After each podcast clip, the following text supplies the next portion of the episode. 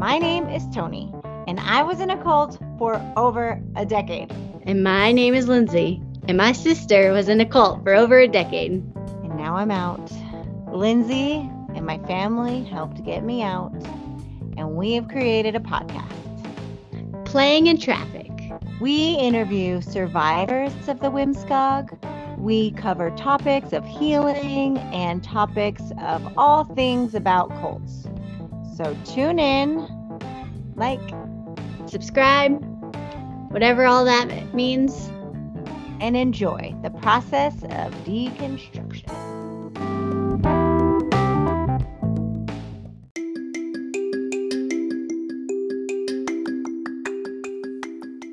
Hello, you lovely listener. I just wanted to pop on and let you know that this is, episode is a part two episode.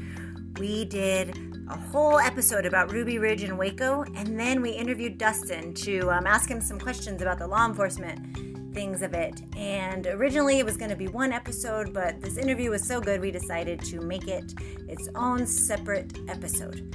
So if you haven't listened to the first one about Ruby Ridge and Waco, rewind and go back. It's our it's the episode right before this. Okay, I hope you enjoy.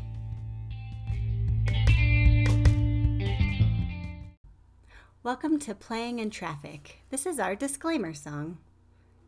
This is our disclaimer song. It's our opinion. Don't sue us. Don't sue us. If you didn't want us to make a podcast about you, then you probably shouldn't have started a religion where you brainwash people and separated them from your family, so it's kind of your fault. But don't sue us. Don't sue us. You know who you are, so don't do it. Don't sue us. Don't sue us. What, what, what, what? okay. Hi, Tony. Hi, Lindsay. We're back. We, uh, we're back with our. Actually, so today we are going to end our episode with an old friend of mine. We go back since elementary school. Since elementary school, all the way in the old days. So we have our friend Dustin here, and he is actually a um, a fellow podcaster and he has a lot of previous law enforcement experience and so he's going to hop on here with us and he's going to help us sort of understand um, you know the government law enforcement side of what happened at ruby ridge and waco and sort of give us some of that insight because lindsay we literally have no idea about any of that stuff right Yeah. Oh yeah. Yeah we have no We know more experience and no knowledge policy Religious stuff, but then the law enforcement stuff, we're like, I don't, I don't know who made that call or why they did that. yeah so we called on dustin to see if he could help fill us in some gaps for us so everybody welcome dustin hi dustin Hey, hey, long time no see, guys. How are you Long guys? Time no to see. see Really ya. good. I know. Yeah, I was. I was actually telling my wife about that, Tony. I think you were one of my very first quote unquote like elementary school girlfriends. You know, that's the one person that you like. You hung out with them for like two times, and you thought they were your girlfriend. Barely talk. like, do you like me? Yes or no? Yeah. You got. Do you want to meet after school? Check the box, right? Yeah. yeah. No. No. So yeah. No. I've I known you a didn't long think time. went to elementary school together. I didn't know you went to the same school. I think we went to elementary, middle, and then high school. We just went the whole whole nine so. yards. At the very least, it was middle school, 100%. Yeah, right. for Yeah. sure. But um, yeah, no, my name's Dustin Duff. I uh, I did 10 years with the Denver Police Department. I retired in 2016. Um, during that time, just for some quick background to everybody, um, I moved up the ranks. Um, I was a patrol officer, obviously, where you start, right? And so I did a lot of time as a patrol officer on graveyard shift. Uh, my area of responsibility, if I say AOR, that's usually what it means is area of responsibility. Okay. Um, my area of responsibility within the city for most of my career was down in District 4, which is basically Alameda Federal area for anybody in Colorado that's listening. So um, at the time, you know, I know there's been some rejuvenation projects, but at the time that I worked down there, we had the largest major call load in the city. Uh, I bet means- that's a rough area. Mhm, basically like i tell everybody the funny night i call it a funny night because you just have to find humor in some of this stuff right but um, the funny night we pulled the video off of south federal boulevard and so we had let's say we had 15 cops on the on the street that night we had a shooting come up um, in the north end of the, the district so you see all these cop cars flying up federal boom, boom, boom, boom, boom, boom, boom. Then we had a quadruple stabbing, not maybe five, ten minutes after that, down in the south part of our district. So then you watch the camera and you see about half the patrol cars coming back, right? Foo, foo, foo, foo. And then there was another shooting that came up in the north end of the district. There was maybe only two cars going to that, right? And so when I say is the most uh, like major call um, section of the city at the time, again, I don't know what the stats are now. I just know the general stats down there. They're breaking homicide records and everything else. But um, you know, at the time, we were the ones that had a lot of like major domestic violence, stabbing, shooting, stuff like that. And so um, during that time, it was it was pretty nuts, you know. And so um, during that, I, I moved fairly quickly. I got taken over to what they call a, a, SCAT team, which is essentially a street crimes attack team, right? So we were kind of half patrol, but we could write our own warrants and do our own investigations if we'd like to. Um, and then after that, I transitioned and I actually went to several different detective bureaus. I was an undercover narcotics detective for a little while. Um, I did complex crime investigations, meaning like identity thefts and stuff like that that kind of tie in with dope, right?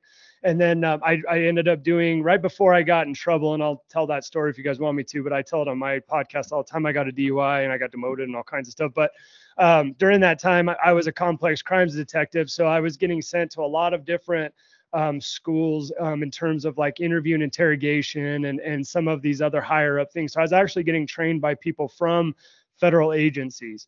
Uh, before we get into this talk, I just want to make everybody clear I was never a part of a federal agency, and there are some things that are different from the local level to the federal level. So if I say anything throughout this um, interview to any of my federal friends or anybody in the feds that hear it and get pissed off, you know, that's not it's nothing personal. It's just coming off of based off of my personal experience. And I do have friends in the feds.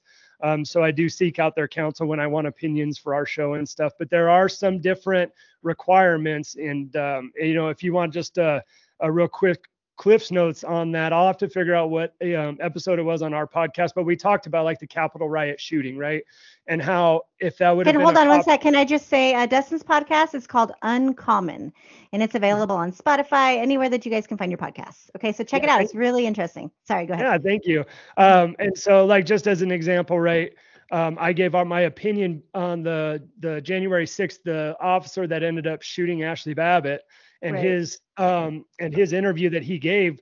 Whereas if you look at that interview and you see um, what has happened with some of the other, just say street cops, right at the local level, um, I mean, they would have been thrown in prison, right? And this guy's still out walking around. So there's some things, there's some elements with the federal government, um, you know, bureaus that they can do and they have, you know, they can justify or whatever based on political, you know, political stuff and like being around mayors and those kind of things. So um, just if I say anything on here, it's not it's not a personal attack to anybody, but it would a lot of this is just going to be my opinion as well. Right. Yeah. Mm-hmm. You cool. That is so interesting. Wow, you have a lot of train. You have a lot of training. yeah, yeah, I did a lot of did a lot of years, and uh, before my DUI, I was actually getting recruited by the ATF um, for wow. streamline testing uh, to go into the ATF. I was doing a lot of gang and um, gang and uh, gun cases at the time. I was finding a lot of guns, and so I had a connection up with the ATF and you know, I feel like everything works out how it's supposed to be, you know, whether it's no matter what religion you believe in or if you just believe in a higher power or anything else, you know, I just feel like everything really just kind of happens for a reason. And I love my life now and I'm having a hell of a lot of fun doing what I'm doing. So that's kind of, you know, kind of a lot safer too with whatever you're doing. you think, right? Yeah. Yeah. I don't know if you met some of my clients, you might, uh, you might be like, oh.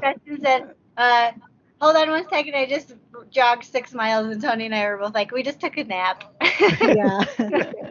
so we sound like we have very different lifestyles already.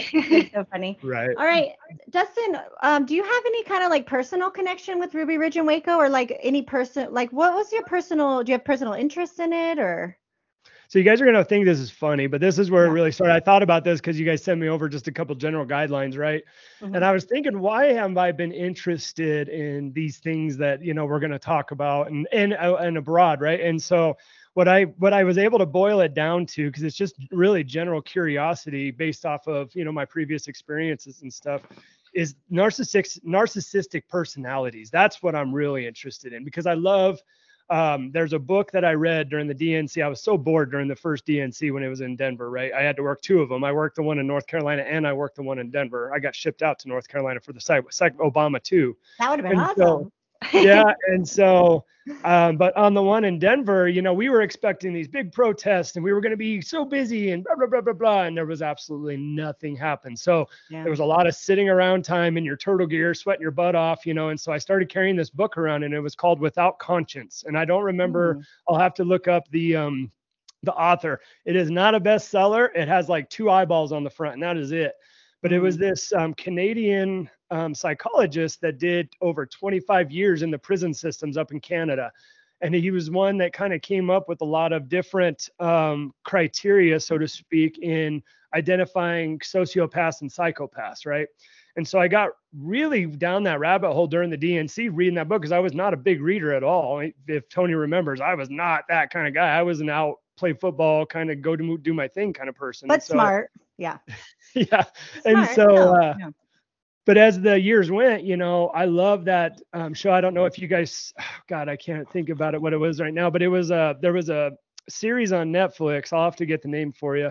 But it was also about the FBI agent that started building the criteria for identifying sociopaths and psychopaths. Yeah, Is that that's what I was thinking Mindhunter or Mind something? There you go. Yep. I was love it. that mo- show. And That's Yeah. a good one. too, Yeah. And so just like that, so if you want to take that as kind of like the baseline, that's what I really interests me, right? Like what what drives people, and I'm sure you guys are going to be able to talk about this from firsthand knowledge, but um, what drives people to not question what's going on, right? Like how can you uh, believe in something so wholeheartedly, even though maybe everything else in the fiber of your being is telling you that that's not something that's right or just or whatever, right? Or vice versa. How do people get so ingrained within a culture and identify themselves as them as a full person inside of this culture and not just pieces, right? And so, uh, one thing we try to do hard on our podcast, you know, I am I, I am open with everybody. It, it is right leaning. I don't, you know, I don't hide that. I'm, you know, I'm proud, but I said it on several podcasts. That doesn't dictate who I vote for or anything else. Everything I look at, I feel like I have traits from the liberal side of things that I agree with, and there's things from the conservative side of things that I agree with. And what I tell everybody is, is I go by sheer percentage, right? So if I agree with one side more than the other, then obviously everybody gets grouped into boxes and categorized and everything else. I don't categorize myself with a polit- uh, like any political party, right? I just try to take this is who I am as a person, and it's just a big mashup of all these different ideas and concepts. You know what I mean? And I've that's what I've built my my personal identity around. Right. Right. Cool. Shark Society was more like that. I think that's obviously the most like realistic way to be, but you do kind of go like you're left, you're right, and then you can't ever be like, you know, if you have one opinion that's like over here. Our dad is is- kind of like that. Would you say dad is like that? Dad, my dad has like really right views and then really left views, and um, you know, sometimes Yeah. he'll say something you're like, I had no idea you thought that, dad. That's so And we have really great conversations together, which Yeah. was why we wanted to have you on because we know that your podcast is right leaning, you know, and I still listen. Oh, yeah. and um, I still enjoy to listen to, you know, opposite opposite sides. And um, yeah, I think it's going to be really interesting to talk, especially about Ruby Ridge, because I don't think a lot of people really know about Ruby Ridge. And um, it's very complicated because I find myself personally not siding with Randy Weaver, but like understanding his mindset and not understanding, but I understand how him and his whole family sort of ended up on that mountain, you know, in that situation. I totally understand how that happened. So um so that's complicated to me because he's also a white supremacist and he's a bad guy. So how do that- you know what I mean? See, and that's where, uh, and I'm going to push back on you just a little bit. Like, yeah. I think that's kind of where we get into an issue, right? Like it's a you versus me thing, right? Why? Who Mm-hmm. am I? Who am I to pass judgment on what they feel is right? Right. Like who am I, right? Like I'm this guy living in Greeley, Colorado, slinging real estate, running a podcast, I coach football. Like that's Right. all. Those are all great things. They have Right. absolutely nothing to do with what maybe and be the most important things to that person, right? And so, you know, just touching back real quick where a lot of my philosophy comes from people can laugh and there's and right now there's a big uproar over joe rogan right but i think one of the most important things that i've ever heard ever is don't be married to your ideas or don't be married Right. to you know don't be married to a thought or a concept right don't be married to that because things are going to change over time right? and i think that when we when we box ourselves in and we say, "Hey, I'm a conservative," or "I'm a liberal," or "I'm a this," or "I'm a that," well, now you've t- taken away the ability to have open, you know, an open discussion or or have Right. other different ideas coming at you, right, without taking it personal because I you've already don't.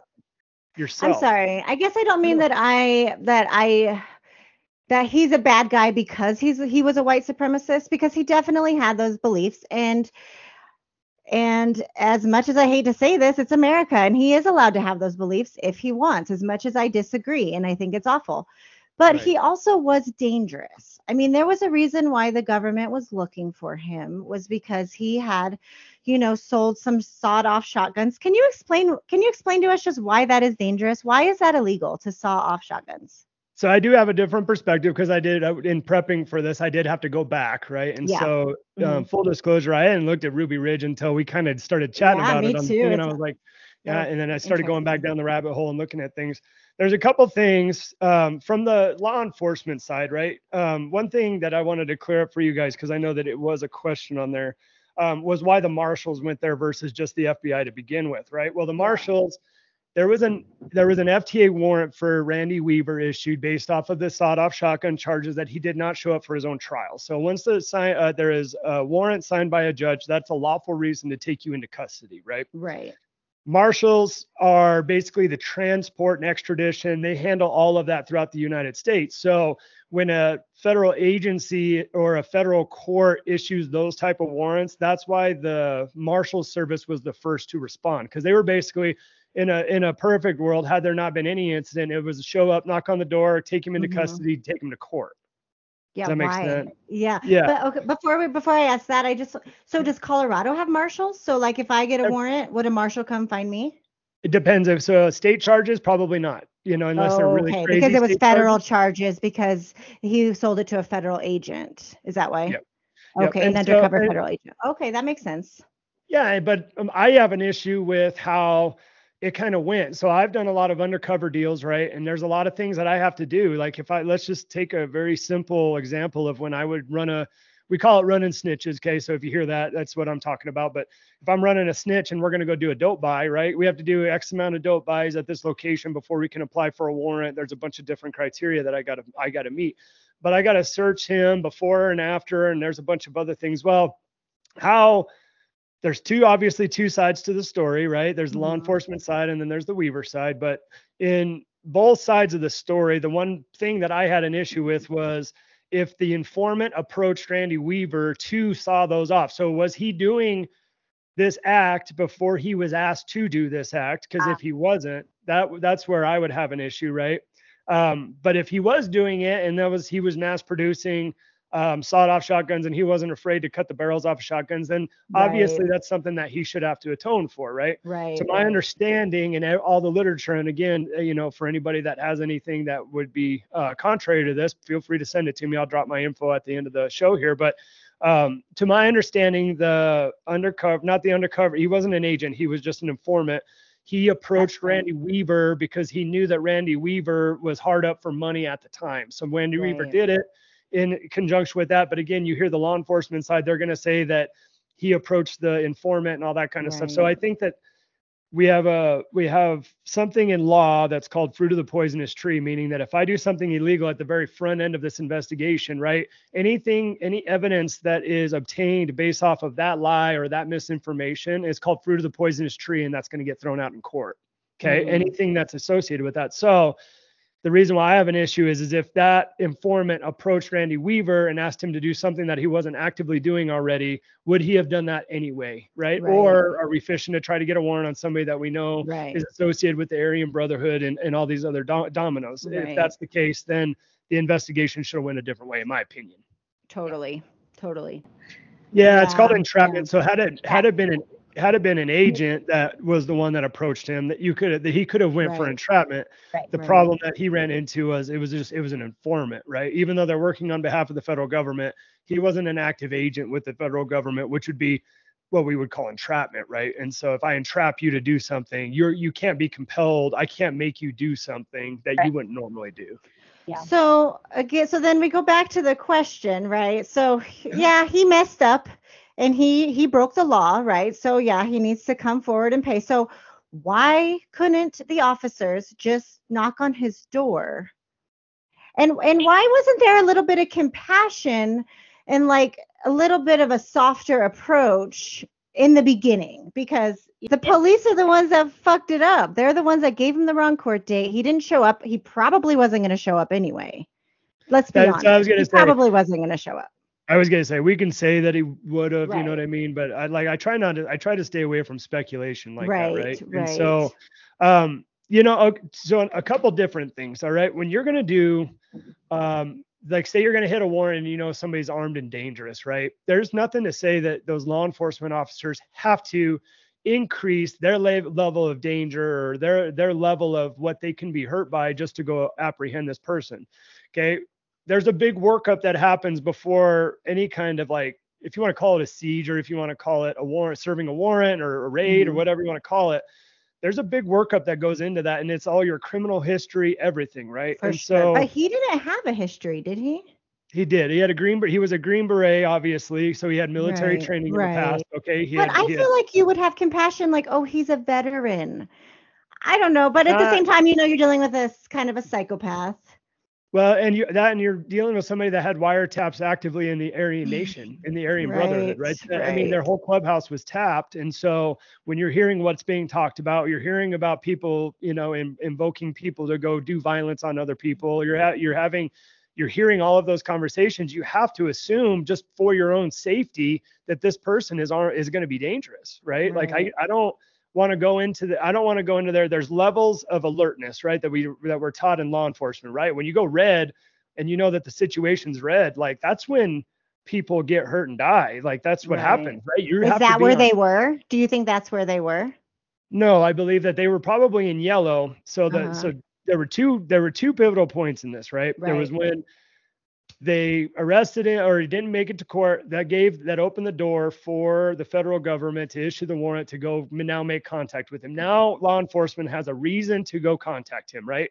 It's not all speculation. It's not me knocking on your door saying are you selling guns?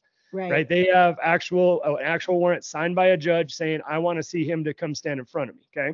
Right. so that's the first pivotal point. Had he shown up to court and you know played the process out, and then he was found not guilty, then this would have been a non-issue, right? Right. So there's always that side of it.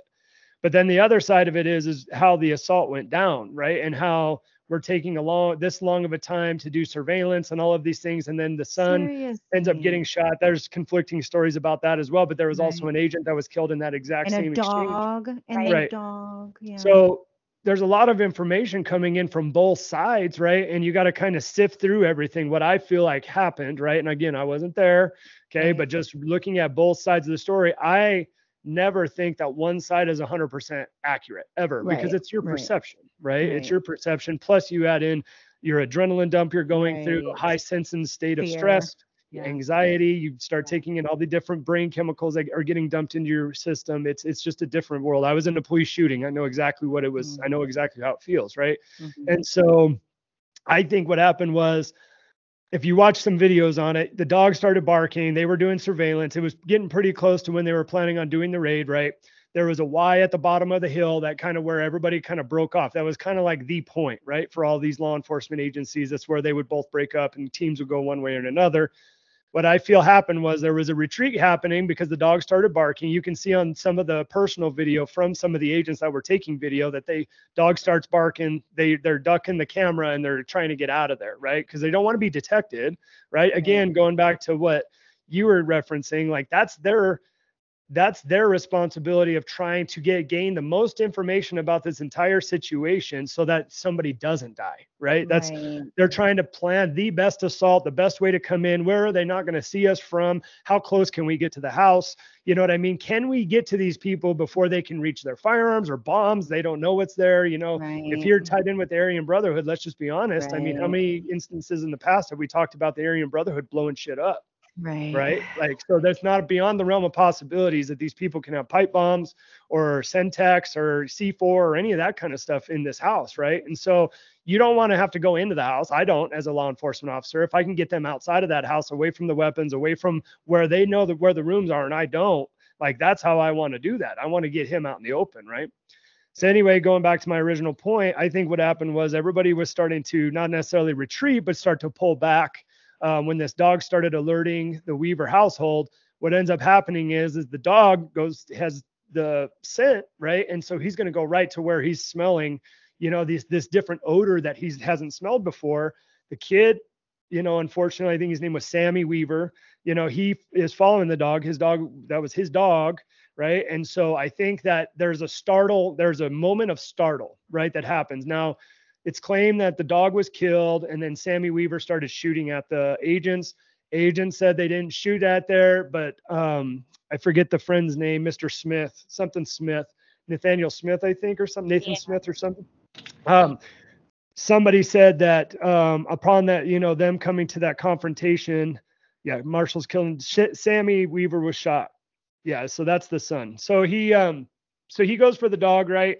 And I think that I think that there was a gun battle. So whether it started by the friends shooting at the agents from being startled or the agents actually shooting the dog, that first round goes off and I think that just opens up Pandora's box, right? Because right. once once one discharge has happened, either side can claim now that hey, they shot at me.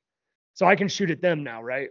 And from there on out, to be honest with you, once the FBI got involved after that incident, right? They, there was a call for help that went out, and once the FBI got involved, they had a, basically a shoot to kill order because they were under the impression that these people had fired and killed an agent, and they had to pull that agent out of there, his body out of mm-hmm. there, whether no matter what happened, right? Right. Now they're like all just like you killed someone on my on in my family on my side so now they're both like, when that happens, it's just kind of over. Like any negotiation, any like leaving there without tragedy is over at that point.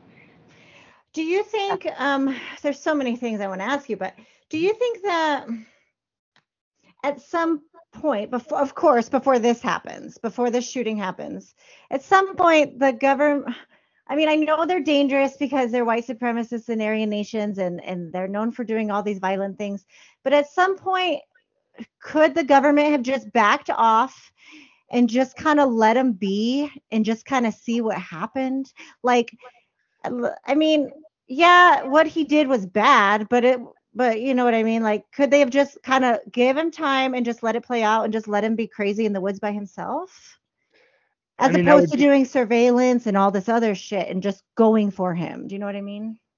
A lot I, I, think a lot more plays into that right i mean yeah. if it's a, a, perfect world then yeah i mean you could back out and do that kind of stuff now i'll tell you when i was a cop and i went to something like say a man with a gun or something like that i was joking with jenna you know in colorado right now it hit what a neg- negative 16 last night mm-hmm, mm-hmm. when i was working graveyards i can't tell you how many barricades i ended up being on where i'm standing outside of my car at two o'clock in the morning freezing freezing negative 20 degree temperatures and stuff pointing my gun at a house for 2 mm-hmm. plus hours mm-hmm. because once you're there, you have an obligation to the public, right? Like these people, when you take your oath, it is an obligation to the public at large. Okay. Now, once somebody shows 100% defiance, right? I mean, and I, again, I'm not on either side. I think both sides right. kind of jack this thing up. Yeah, but, me too. Me too. But when you're talking about backing out, then okay, so then when does that stop? Okay, so where does your line now? Okay, so when I go to a serial killer, if a serial killer wants to do the exact same thing, do we do the same thing? It just seems like it like pushes him more. It pushes him more. Like the same thing with Waco, which we can talk about too, yeah. is like you got all kinds of notes. You know, these people have these apocalyptic beliefs that the government is coming for me and they're going to kill me. And that's prophesied in the Bible. So then while the government's coming towards them, they're like, this is prophecy. This is meant to happen. I need to blow all the shit up. You know what I'm like? It, I feel like some consideration should be made for that kind of mental capacity that they're in because he's not just a white supremacist, he's also apocalyptic, just like David Koresh, you know, um, these really deep religious ideas. And so I think I just wish that maybe the law, I don't know if they did, and that's what I want to ask you. Do you think that that's something that they took into consideration was his religious beliefs? I think Randy it was Weaver? the 90s too. I don't think that there was a lot of emphasis on like, let's get into his mind and figure out what he's thinking, especially in the 90s. Yeah, and that was one point I wanted to bring up was I mean, we've come a long way, right? And you right. think about just the information exchange that we have at this point, like you want to learn about you know narcissistic personalities you can go on google duckduckgo any of the any of the vpn services that you want and type it in there and learn all kinds of stuff right? But what they i one thing that i did pick up on, on my research right was i'm a, i'm an anti-media person just so you guys know. Um, tony's listening to my podcast. She knows i hate the media. I hate everything about the media. So i'm gonna bad i'm gonna bag on them but it happened in this situation too and i'm happy to send you guys one of the videos that i watched but when you start seeing how the newspapers were reporting it and how they were, everything was white supremacist, everything was Aryan something, everything was that. Well, what that does now as well is it kind of handcuffs the law enforcement agency, whoever it is, right? Because now there's a public perception, and these people, you have people from all sides going, well, why aren't you arresting him? Or why are you arresting him? Or, you know what I mean? So now you have all this other public pressure going on. Right. Right. And so once that builds, there's just nothing you can really do about it. Right now, I really can't back out because it's a national news at this point. And if I let this white supremacist, right, how it's getting reported, or this, you know, anti or racist person or, or whoever, Right. right, um, you can pretty much put in fill in the blank with anybody's, you know, background or anything. But you know, if I let this person go again, now in society at large, what's the line?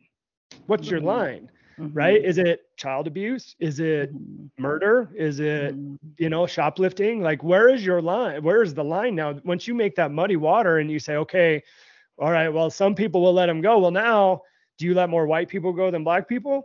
Do you let more of this person go than that person? Do you let more religious people go than non-religious people? Right. And so what is that? Those doors that that opens up that, right? I mean, I we, I, just- always tell everybody if people would bitch in the Garden of Eden because the grapes were too sweet. I mean, that's just the Right, truth, you know?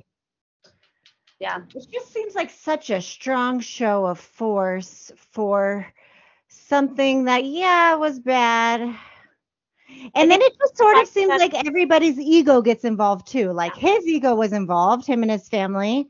And I don't I also want to mention Vicki Weaver, the wife. I mean, she was very, very um, you know, what's the word I'm looking for? Radical. Radical. I was gonna say crazy, but I don't want to say crazy. Not crazy, So she radical. was like more radical than him, I think. I think she's the reason why they lived there. I mean, they were really brainwashed into this family. Like a cult doesn't have to necessarily be a whole big religious congregation. It could even be within a family, like a narcissist can be within the family, you know, whether it was him or her or both or whatever. So it's like you have this little cult in there, you know, and I just, Du- Dustin, bad did you research on the um? Did you research the uh, FBI agent, the sniper? that Um, up he- shooting Vicki. Yeah, I believe so. Isn't is that the one that they tried to indict and then it ended up Yeah. not going through? Yeah, that Mhm. one's tricky because you know, didn't they just have orders to just go for him? well, And no, because they had a, he said they had a shoot to kill order. So doesn't that mean they can shoot any adult? I think it was, was- just for him, right? It was No, um, it was let me see in my notes here. It I says think it's any adult. what I found was they had a shoot to kill order for any um any any adult uh, quote unquote adult that was armed. Right. Oh, and they knew they were all armed because they had surveillance. And even She Sammy, had I a mean, baby that's in her fine. She Yeah. did have Well- a baby in her hand. But how could he have seen? I don't know. Sniper, he shot her right in the head. To be honest with you, they um she had the one But they issue didn't that know I they, saw she was dead. They didn't know she died. the one issue that I saw with her, right? Let's just let's just go on her situation. Yeah. You had three people going through the door. They shot Randy Weaver outside, right? He was hit, and so he was retreating back into the house. Kevin, whatever his name was, was right behind him.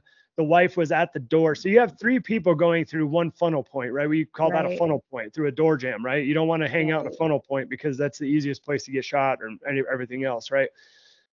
I don't know. Again, I wasn't there. I've never mm-hmm. and I've never talked to the actual agent, so I don't want to just assume, right? But when you're taking a shot like that, people are moving, and so whether that was an errant shot that ended up hitting somebody that it shouldn't have hit, or she was an armed party at the house and they had a shoot to kill order. Again, feds are have, have a little bit different protocol than say state and local governments do than police departments, right? So if they have a shoot to kill order, then is that justified now?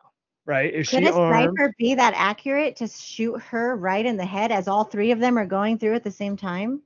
Yes. Wow. Yeah, that's But hours what- and hours.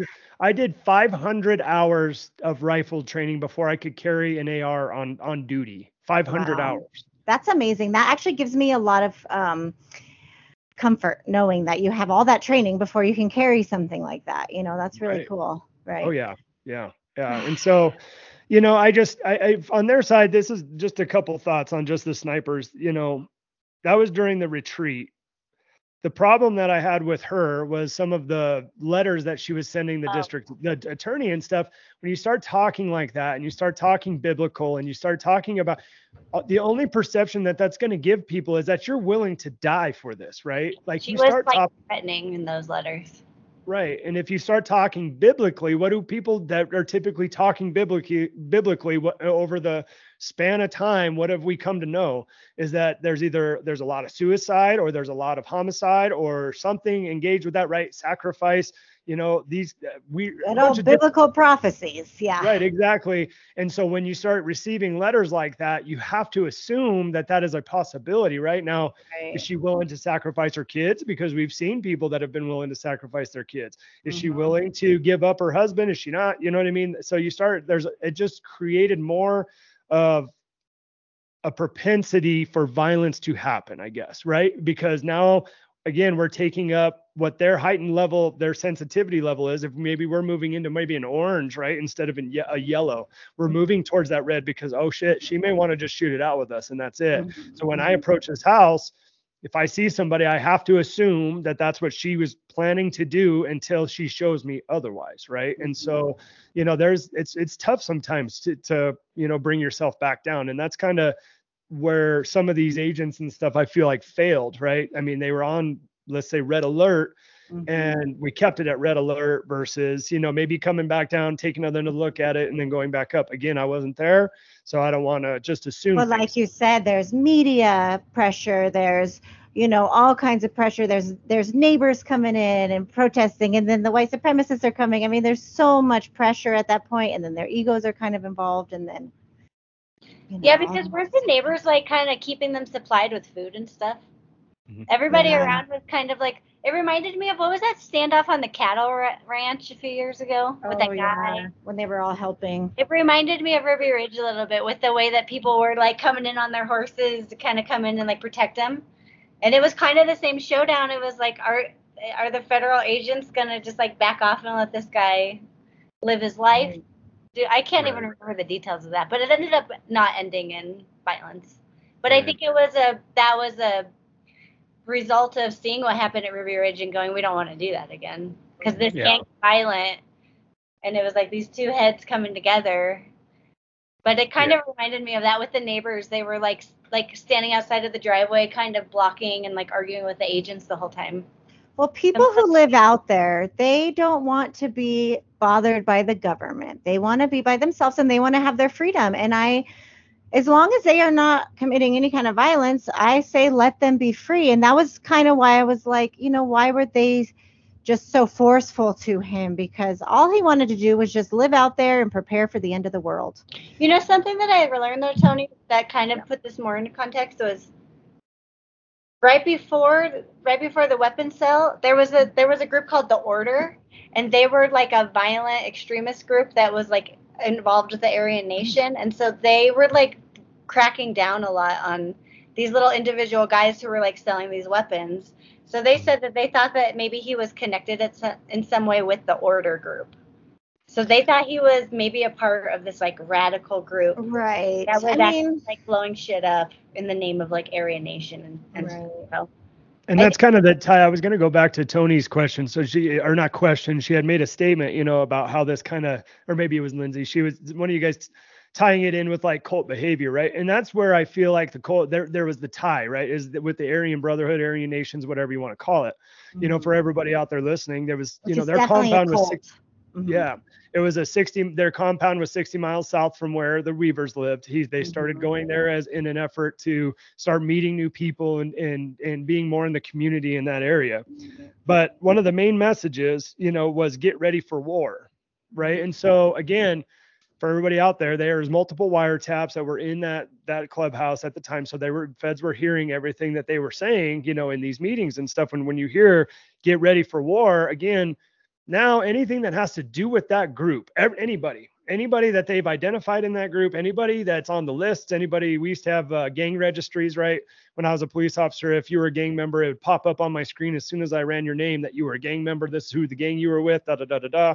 You know, and all your pertinent charges came up right the very first screen that I see, right? So think about that in terms of these um, federal agencies, you know. So um, the reason why I said it was very cultish, right, is because there's a lot of parallels um, between how people use religion, like they did at Waco, and how these people are just using the government versus us, right, as the American people, um, and why I need to stay within this group. I need to be protected by this group, so to speak. The only place that I feel safe is with this group or around this group in Idaho or wherever you are, right? And with these different things, no different than say um, you know, the Waco incident where he's saying, live with me, come live on this compound. I'm the 2nd Mhm. coming of Christ. I'm of this, I'm Exactly. of that. And so it's giving those people a sense of purpose, right? And so I think that's the main thing is you're taking a lot of people without a sense of purpose. You're trying to you're giving them some sense of purpose, but every sense of purpose is now tied to what you're involved in. Does that make sense? Mm, you know and so when i'm an so let's say i'm i'm the leader of that group and i'm saying hey the government hates you the government's coming after you police are shit they're going to kill you they're going to rape your family they're going to do this. And Mhm. I, i'm telling you all these radical ideas and i'm putting these thoughts in your brain. Well mhm. let's just be honest. You know I'll, i admit it openly on our podcast. There had to be a certain amount of brainwashing that happened with me going into the police department. If you didn't think that in our military that has to happen as well Mhm, just to mhm. survive you're out of your mind and I think that Mm. once people have been through something where they've been systematically not, and again, I'm not saying brainwashing in a negative term. I'm just saying when you hear things over and over and over and over and over again, you start to believe them as truth, right? And so if I'm being brainwashed once before, and now I'm even more susceptible to that happening again, right? He was a Green Beret that at the time was a very highly coveted position. It wasn't like Right. now where everything is about the SEALs and all that kind of stuff. It was if you were a Green Beret or an Army Ranger, you were the dude. Like you were the guy in your neighborhood, Right. everything else. When you had your you had to get brainwashed to go over to some of those wars that we fought during that time. I mean, it was nasty stuff that they saw. Right. So you have to to so get his identity had already been broken. He had already been susceptible to being like broken down like that. Right. And so I think that when he finds a group, and I find myself doing this, you guys will laugh at this, but it depends. My mood in a week is 100% dependent on what I'm consuming, right? So if I'm consuming a ton of rap music, like at the gym, right, that's real aggressive and it's like, F everybody and I hate, I hate hoes and all that, you know what I mean? Whatever. like I feel, I Like, feel what are that. listening to? You know what I'm saying? Like, but I'm just saying, but if I'm Yeah, yeah. listening to country all week, Yeah. like all of a sudden, like, oh man, the sun's nice and bright. It's a great day, right? For Like, sure, for sure. and I think a lot of that has to do with my time, you know, being told things over and over and over and over. And not to get into what's going on right you. now, but I think Right. that that's what's going on right now. You know Right. what I mean? Dude, I feel like with Ruby Ridge and with Waco, we can learn so much about what's happening right now in our own government and and freedom and rights and all of that. Um, oh man, there's so many, so many things. Can I go back to something that you said? You were talking about how you would have like um, alerts to to show you like who is like dangerous. Is that what you said, or um, Um, who's kind of on an alert? Okay. yeah, when I ran your name. Okay. Did you have any religions on there, or did you guys ever have any churches or um or anything Religion like that on your radar? Religion was out of the purview for us, right? At the local government now. Uh huh. if- uh-huh. At the federal level maybe right because they Uh-huh. are dealing with cults and cult culture and stuff like that that might Mhm. be a pivotal thing at the local government level at least when i was going through it was 100% about race and you know that kind of stuff they wanted to know you know how many if i'm contacting more hispanic americans versus white americans versus black americans or why is that happening That's all they care about. Well, not all. Not all. I don't Right. see all. Huh. well now it's worse but Do you think had did you ever receive any training about narcissism or about mind control or anything like that in all of your years of training? um, during my um, investigations training, right? So Mhm. doing interview and interrogations, like it's an art. It is an art, and so I got sent to um, some really top-notch people in terms of body language experts, um, Mm. forming questioning, forming, you know, how you how you it's not like the movies, right? So the movies Mhm. have done a disservice in the sense of everybody thinks that this is how police officers work. We don't come in there with a telephone book and start beating the piss out of people. Like Mhm. that just doesn't happen, right? It's not that's just it's a fallacy.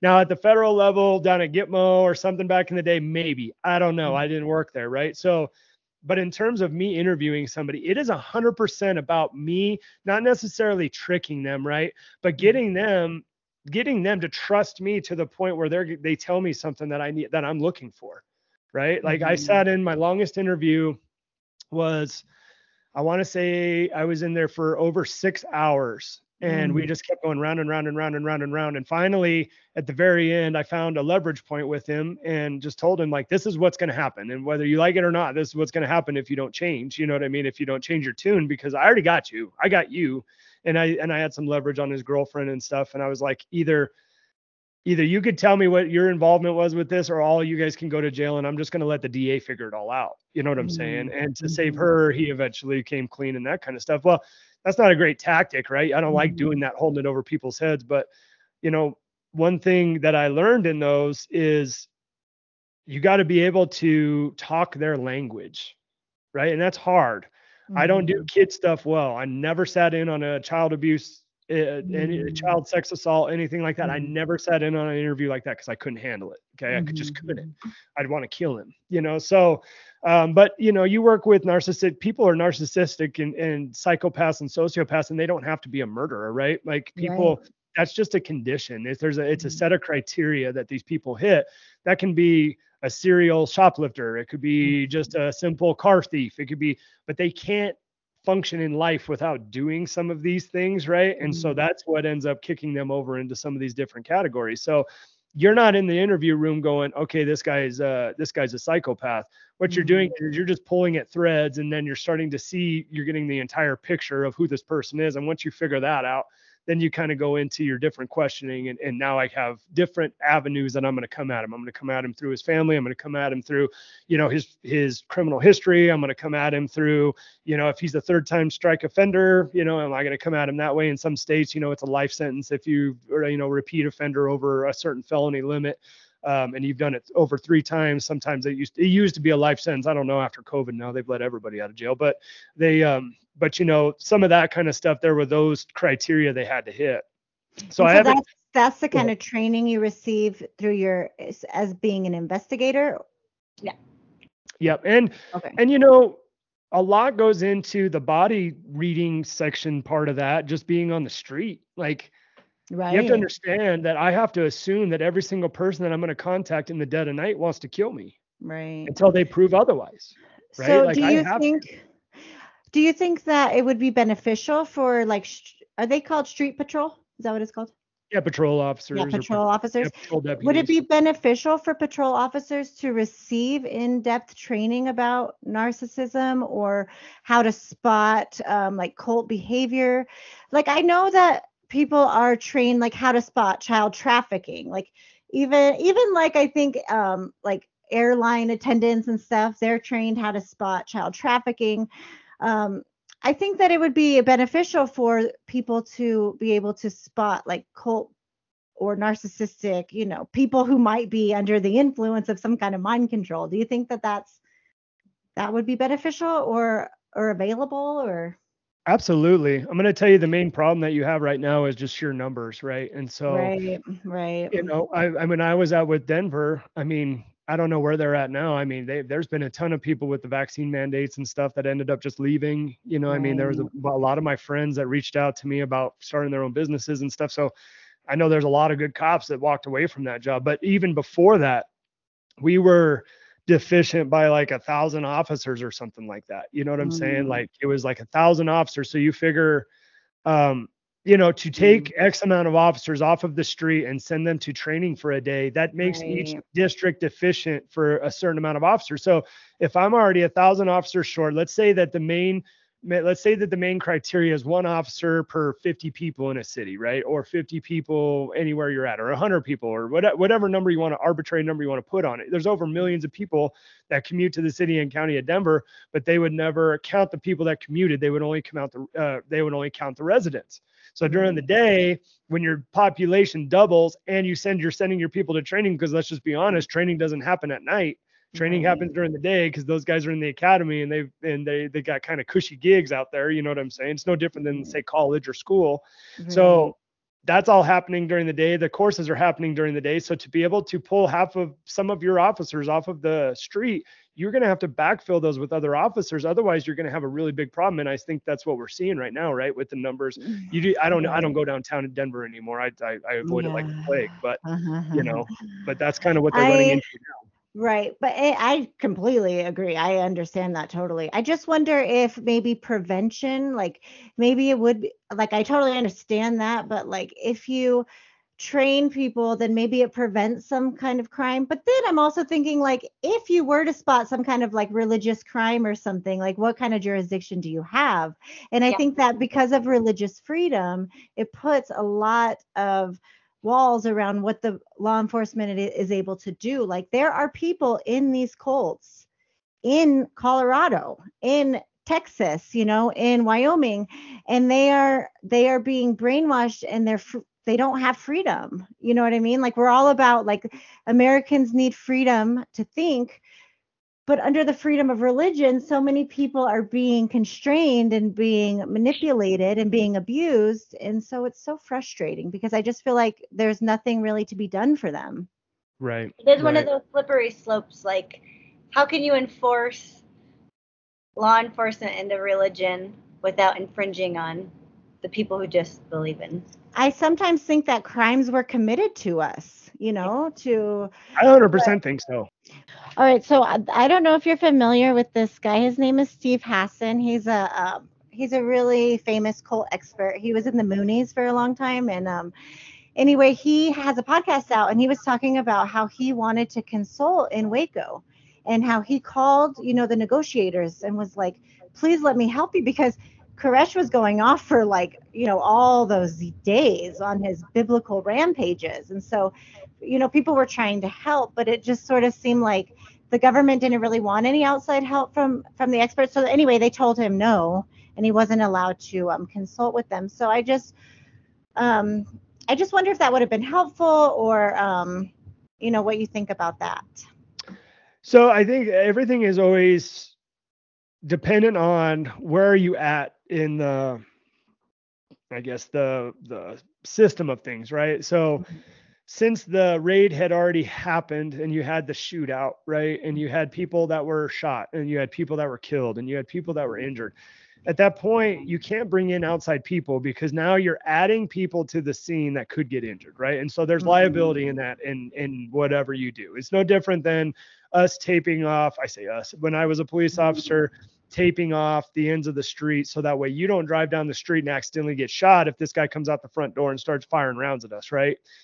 It's no different than that. You want to try to limit the amount of people that you're introducing into that situation, right? that makes sense can i just say one really quick thing though do you Yeah. remember in ruby ridge they brought in they brought in that uh, other crazy beret guy Bo Gritz or something they brought him in in that situation so Right. that's kind of interesting because you know that was dangerous Yeah, and I think that had more to do with you know how tight military people are together. Right. Like it's, That's it's, what it's I mean. It's kind of like problem. us versus them in there too. So it's like even though outside people wanted to kind of come help in Waco, they were they were being blocked out, you know, and that's Right. kind of like what if they would have been helpful?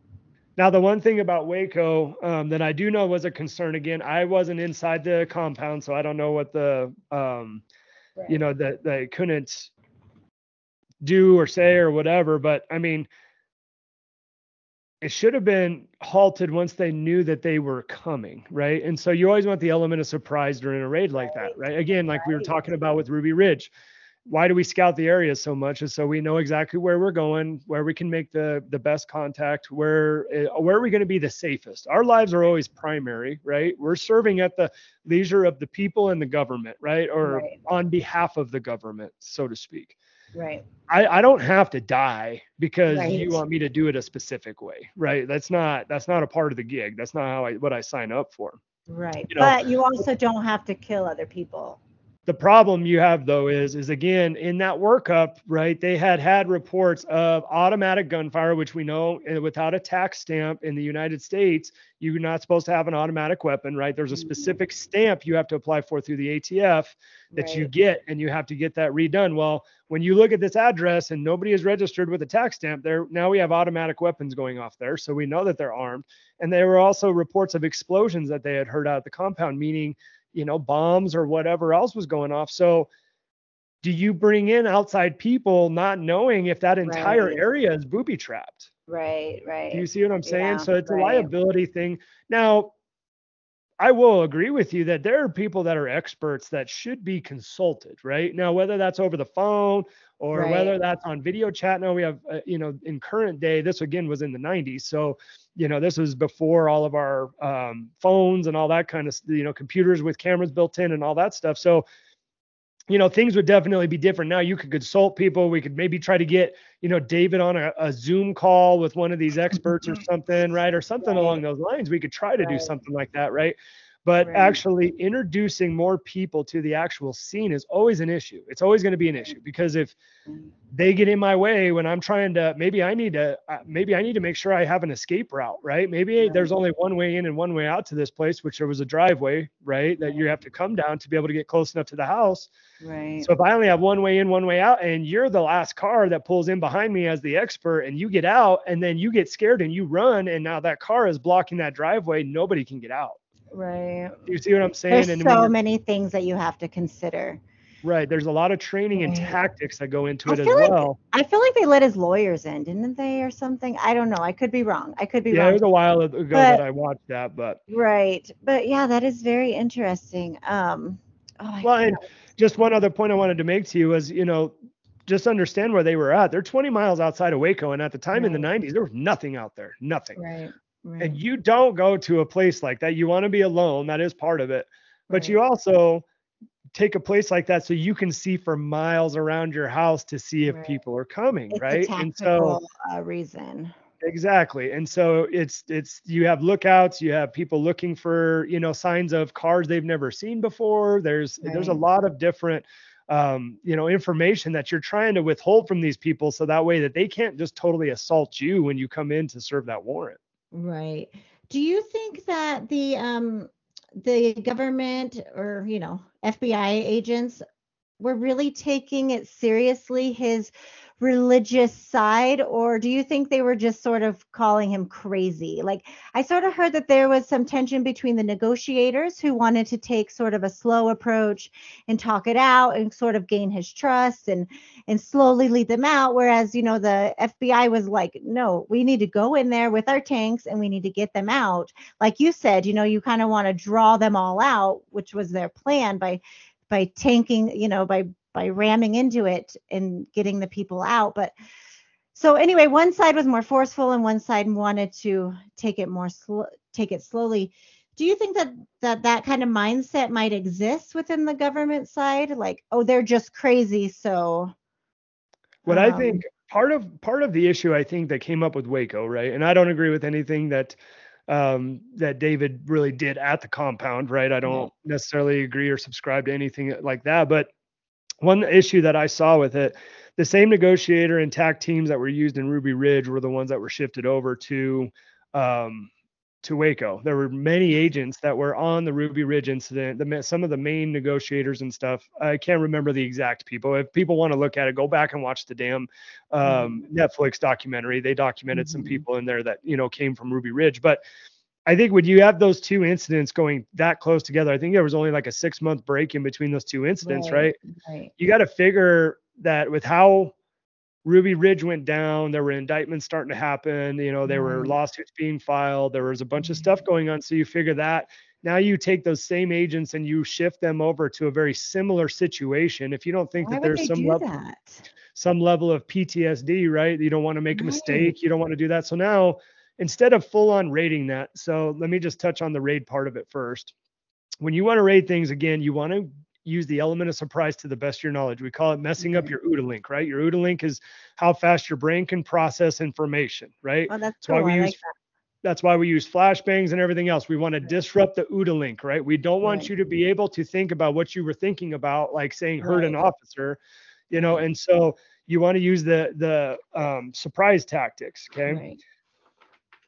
They went in hard and heavy. The you know how the story goes for Waco was the news story. The news reporters actually kind of jacked it all up by asking the mailman who was best friends with the Koresh or with Koresh and these people, um, you know, asking them how to get there and stuff. So he ended up tipping them off, so they knew they were coming. So that's where my statement comes is once they knew and there was one agent that said we can't do this raid now you know we have need to pull back and they ended up pushing forward you know i think he mm. was ultimately right especially when you take into consideration that you had automatic gunfire being heard from there you have explosions being heard from there like you have to assume that it's all booby trapped at that point i feel like but So why didn't they stop? Just eh. because that one guy wanted to go forward? not necessarily one guy, but again, once they know it's one of those, it's like again me being on a barricade, right? Once he knows that I'm outside and I'm not leaving, right? Like if they know that if they think if they have the perception, any bad any bad person or anybody that you're trying to apprehend, if they have the perception that all they have to do is wait longer than you and you'll get tired and give up, they'll wait every time. Mhm, Whereas if I you have the perception that I'm never leaving, I am mhm, never going to leave until you come out of this house and you're going to come out of this house one way or another, right? mhm. It creates op- it opens up dialogue because now it's like, okay, well, I know I'm going to get arrested, but let me see if I can work a deal. Let me see if I can work this. Let me see if I can work that angle. With David, he was so ingrained in his religious beliefs and his own narcissistic personality. That's really what it Mhm. was, right? Mhm, It's mhm. him thinking that he could manipulate these law enforcement officers the exact same that he has been manipulating all of these other people for all these years Mhm. and that's these people had structures in place they had you know they have personalities that they they're law enforcement type personalities they're looking for some of these signs right Mhm. and it wasn't going to work right and so again without What- go ahead I'm sorry, what what could have been their other option? Like as soon as they knew, as soon as they knew that Dave Koresh knew they were coming, what what else could they have what could they have done instead of going forward?